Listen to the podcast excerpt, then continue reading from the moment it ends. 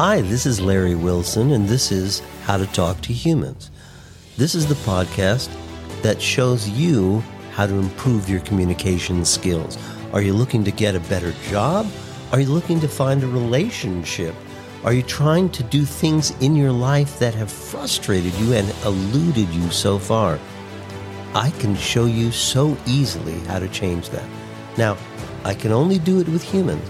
If you're looking to deal with vampires or zombies, extraterrestrials, this is not the show for you. But if you're really looking to improve your communication skills, I can show you what I've learned from 40 years in show business working with the biggest celebrities and superstars in the world, and their secrets are unbelievable. What I'm going to be teaching you during the course of this podcast every week are tools that you can use to communicate toward success. Hi, I'm Larry Wilson. Thanks again for joining me for this episode of How to Talk to Humans.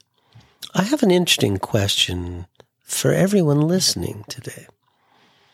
Are you the sledgehammer or are you the scalpel? Both of them are very, very effective tools. With the sledgehammer, of course, we're talking more brute strength. You just go in there and start swinging, smashing things up. The scalpel, of course, is a little bit more uh, delicate, a little bit more precise, a little bit more careful. They're both good. They both can achieve what you want. But the question I want you to think about seriously here when it comes to your communication skills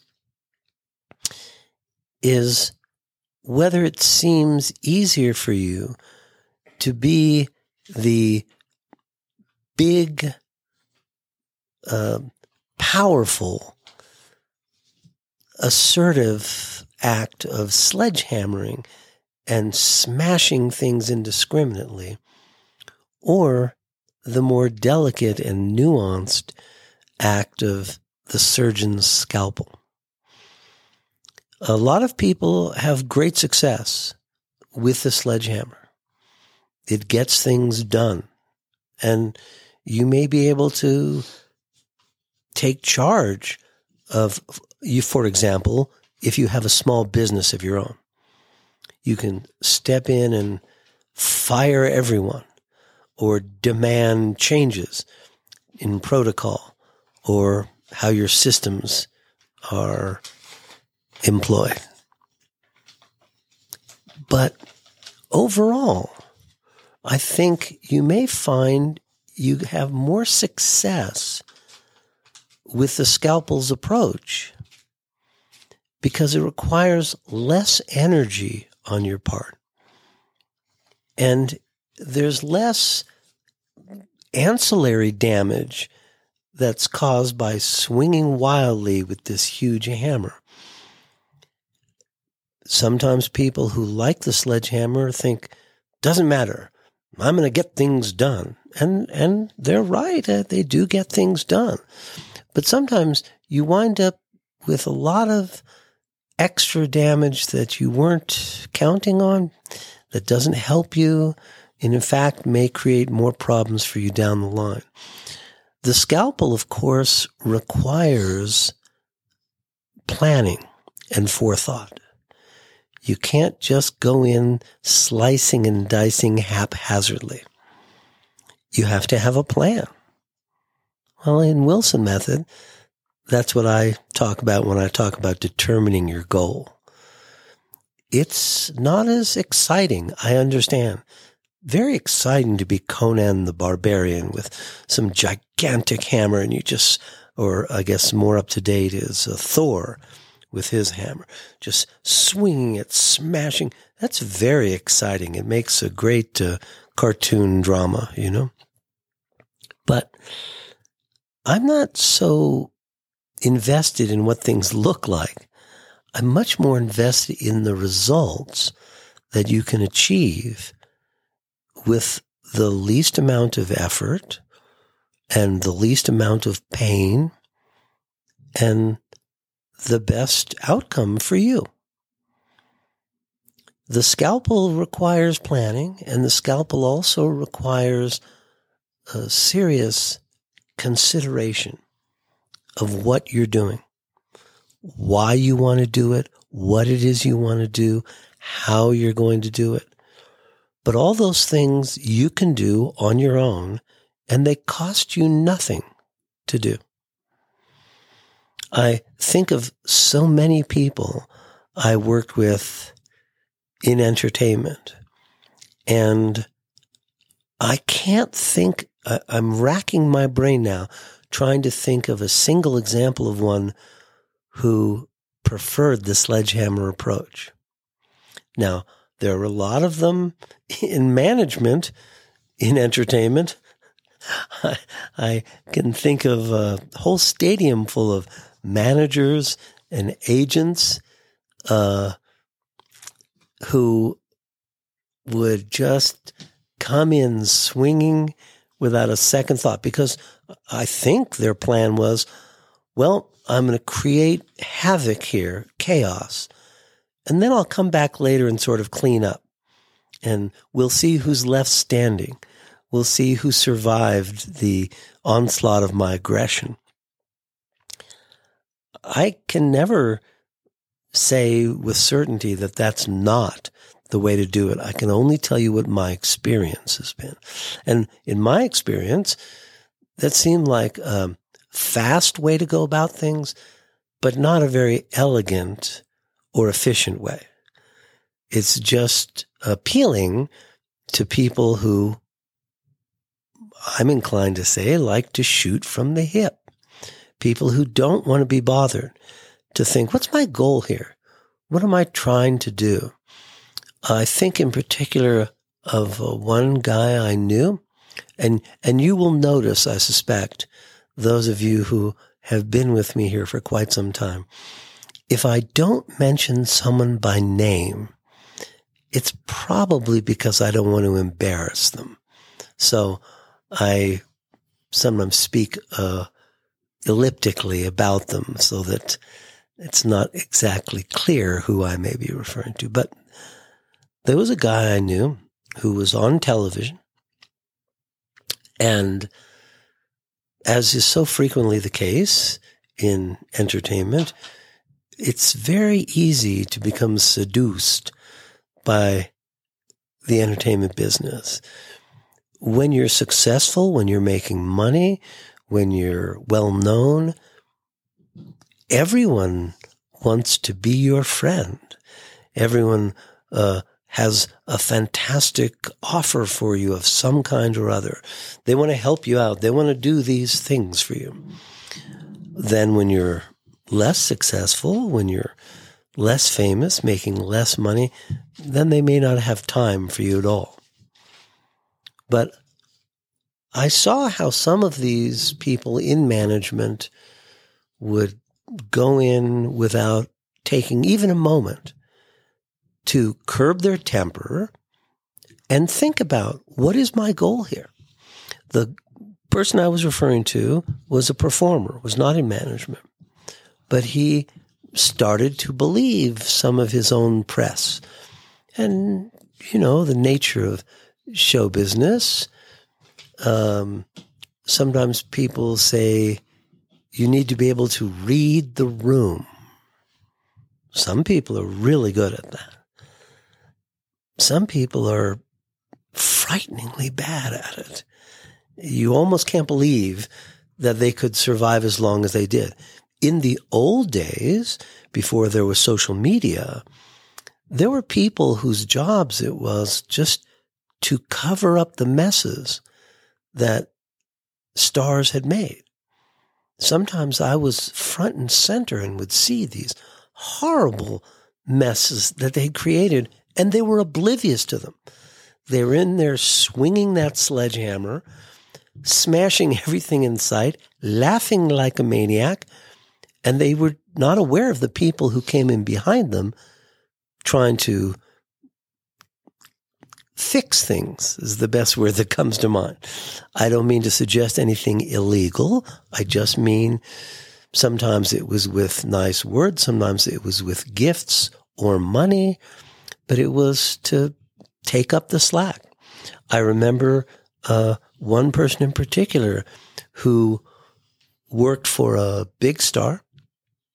And the big star was actually a very pleasant and charming fellow, but he never ever left gratuities in restaurants. He just, I don't know whether he didn't know it was customary to leave a tip or he thought it was the pleasure of being able to serve him and wait on him that that should be enough for them that they should be delighted by that i don't know but there was somebody who who one of his jobs this fellow was to sort of follow in that big star's wake and he was the guy who would step back with some cash and say, "Oh, so and so wanted to make sure you got this, and uh, really thanked you." So this kind of thing goes on all the time in show business. Uh, earlier, I started to refer to a guy who was on television and started to believe his own press, thought he could do no wrong. This, of course, is why I think it's so important for you to be able to read, because if you read, you'll quickly learn that human nature is basically unchanged over millennia. Yes, we become more sophisticated about things like technology and we've created spaceships to travel to the moon and all that sort of thing. But our basic human nature is very similar to how it has always been. And again, I think this is good news because it means if you learn advanced communication skills, to be able to convey your message to other human beings, it doesn't matter what age you are. It doesn't matter how successful you are at business. It doesn't matter how attractive you are. None of that is really a concern. The question is, are you trying to talk to humans? If you are, the things that I learned in dealing with these huge stars remains valid and unchanged. I suspect they were the same a hundred years ago, 500 years ago, a thousand years ago. I think it's one of the reasons why we enjoy certain stories that stand the test of time, myths and legends and fairy tales.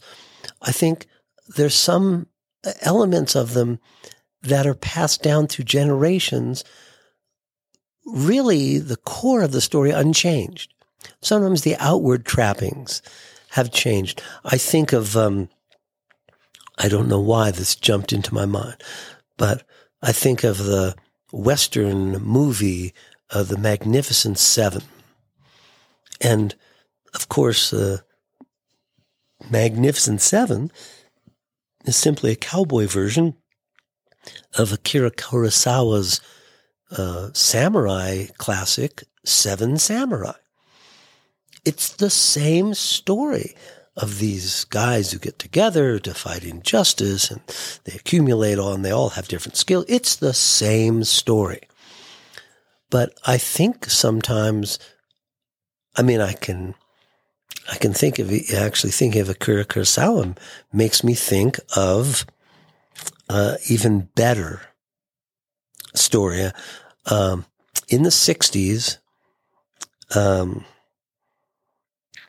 a Italian film director saw a film of uh, Akira Kurosawa's um, Yojimbo, a samurai film about uh, a samurai. Uh, we never learn his name, the samurai, but he comes to a village where there's some merchants who are fighting with gamblers, and there's two factions, and they both try to hire the samurai to uh, help their side, and he winds up selling his services to both sides and pitting them against each other, and there's all kinds of wild drama that happens in this.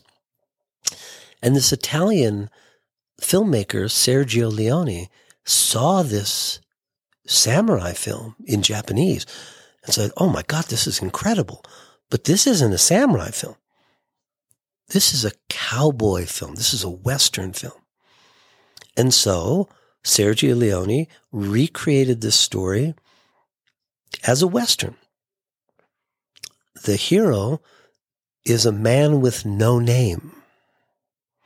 He comes to a town where ranchers are fighting against farmers.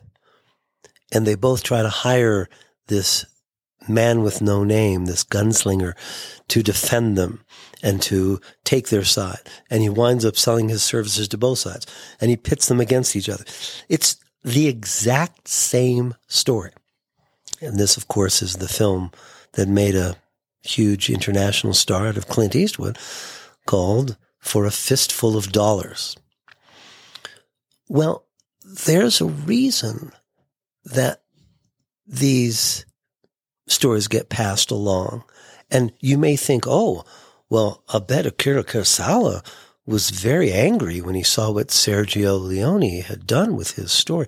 No, Kurosawa didn't care because Kurosawa had taken it from Dashiell Hammett's Red Harvest, which was a 1930s pulp fiction story about a detective whose name we never learn, who comes to a small mining town where gangsters are pitted against uh, union men.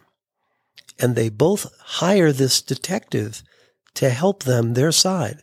And he sells his services to both sides. And he pits them against each other. It's the same story. It wasn't a movie.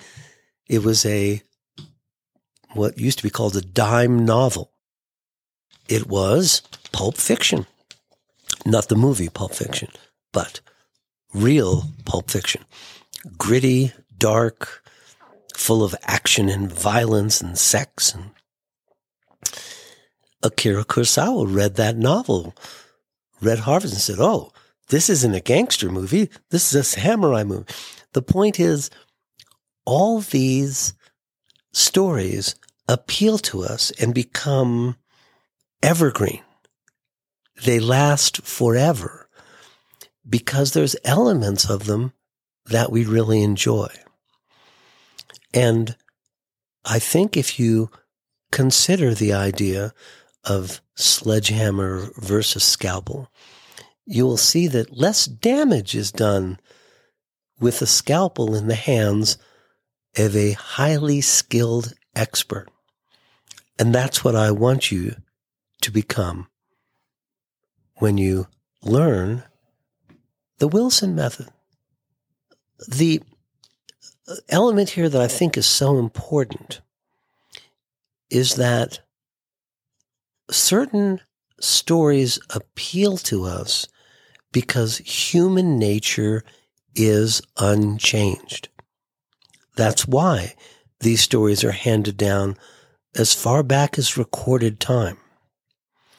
And because human nature doesn't change, the question of whether you are the sledgehammer or the scalpel becomes very, very important. As far back as we can go in recorded times, there have always been people who thought the most expedient way was to wade in swinging that hammer, smash everything in sight. And then we'll go back later and see who's left standing, see what we can clean up. It probably was the same a thousand years ago 2,000, 3,000 years ago. Nothing has changed.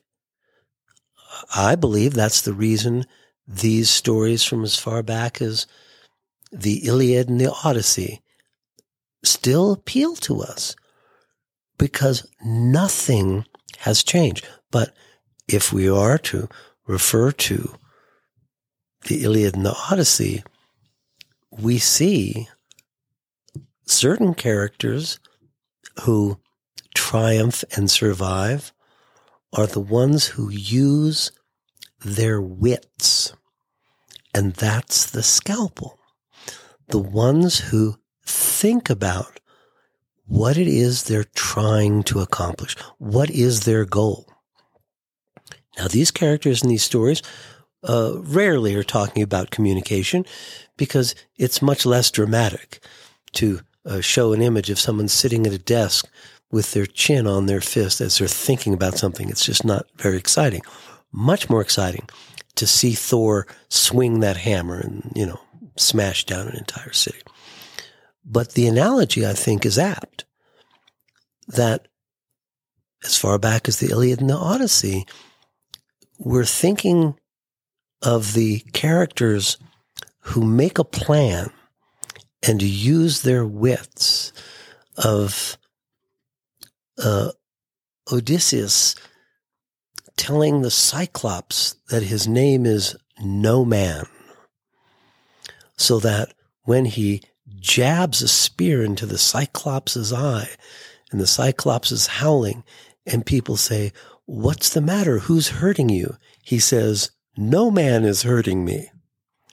Now, did this really happen? I don't know.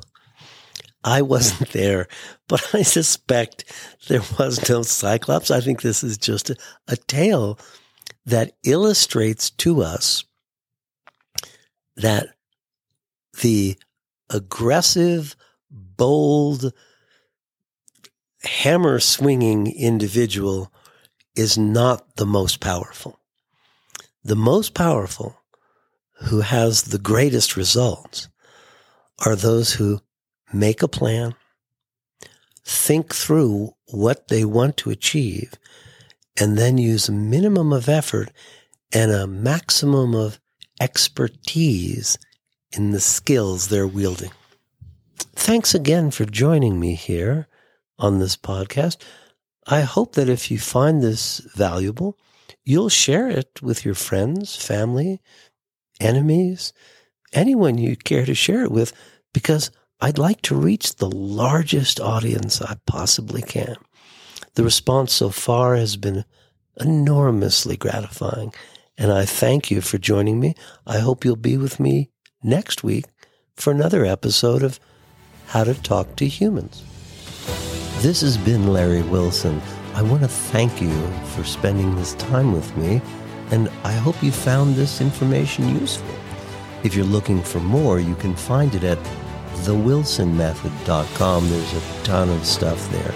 In fact, if you want, you can even speak to me because I'm human. Send me an email at info at wilsonmethod.com because I read every single one.